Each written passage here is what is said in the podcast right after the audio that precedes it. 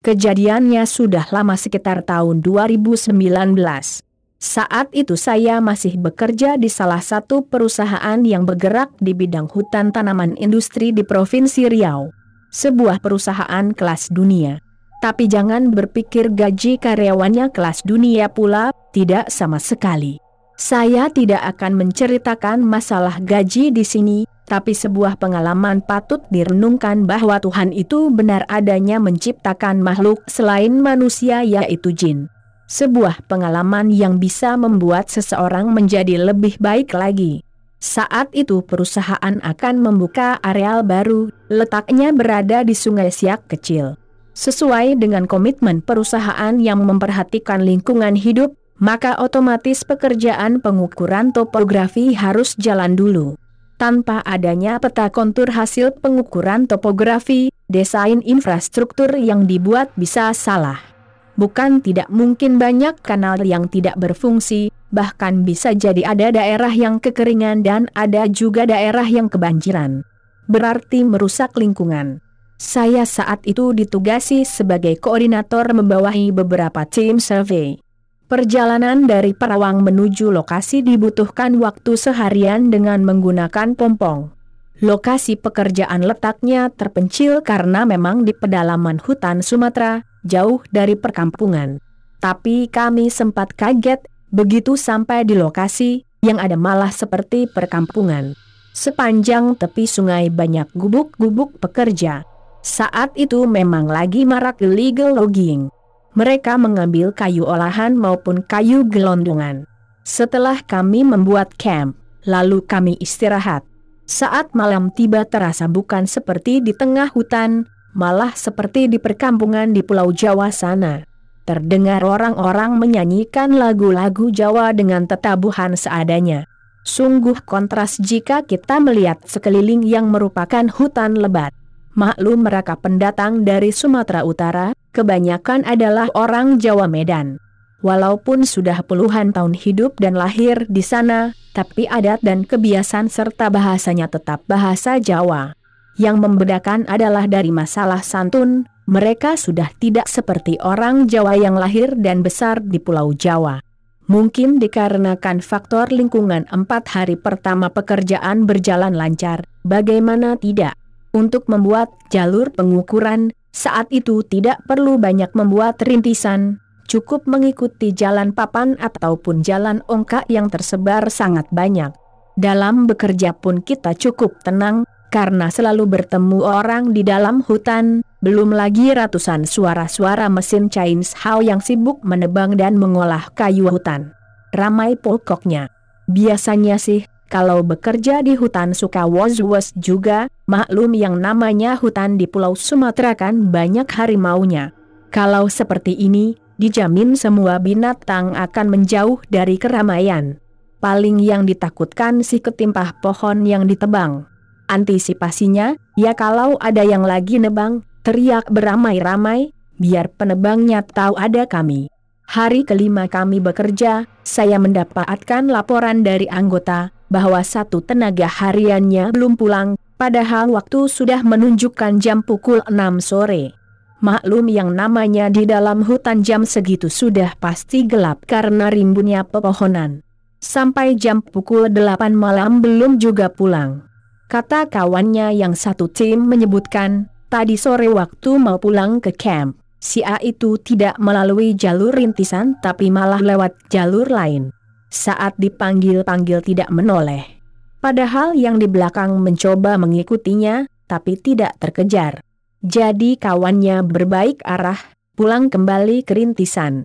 Sebetulnya jarak antara camp kami dengan hilangnya si A tidak jauh, paling 100 meteran saja.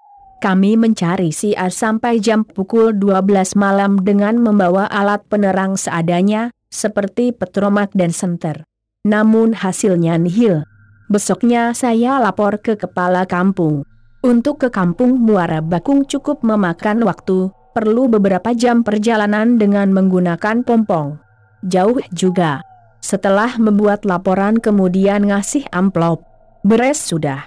Menurut kepala kampung, tunggu saja sampai tiga hari, kalau sampai tiga hari belum pulang baru kita khawatir, biasanya orang hilang di sana paling lama tiga hari, kemudian orangnya muncul lagi.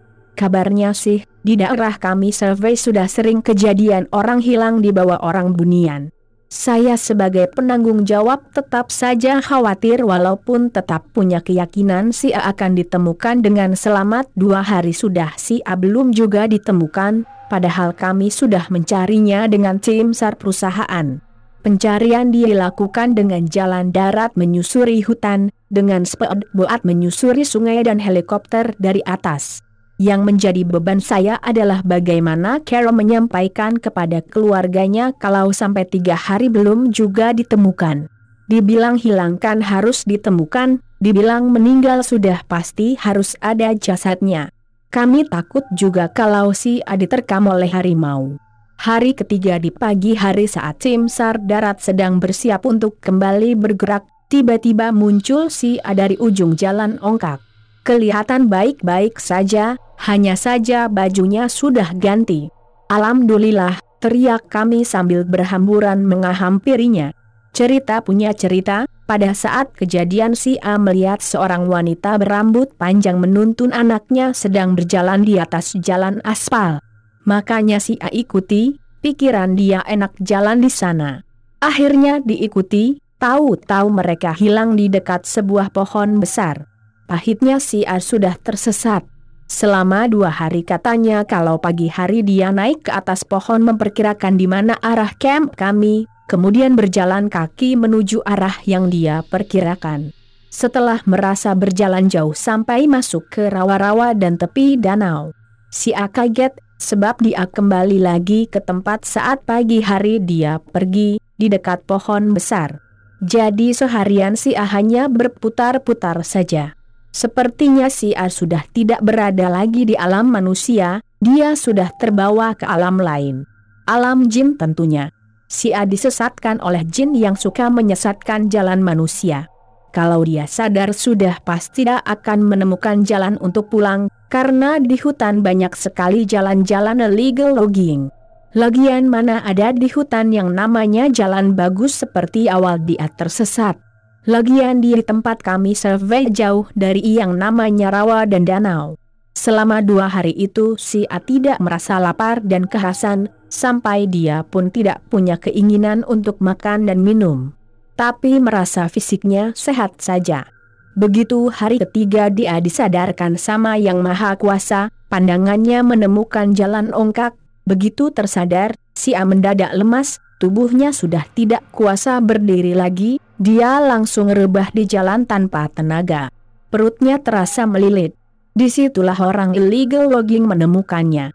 Kemudian membawa ke pondok mereka, memberi makan serta mengganti bajunya. Setelah kejadian itu, Alhamdulillah si A dan seluruh anggota kami yang terlibat dalam kegiatan survei pada rajin sholat.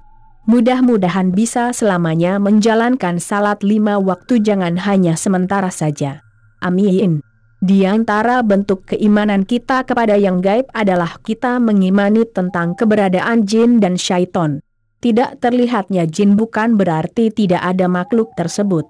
Catatan, pompong sama dengan kapal kayu dengan mesin diesel, jalan onggak sama dengan jalan untuk menarik kayu gelondongan, jalan papan sama dengan jalan untuk sepeda yang mengangkut kayu hasil olahan, Orang Bunian sama dengan sebutan masyarakat di Riau untuk makhluk halus jin, Jawa Medan sama dengan sebutan untuk orang Jawa yang lahir besar di Sumatera Utara.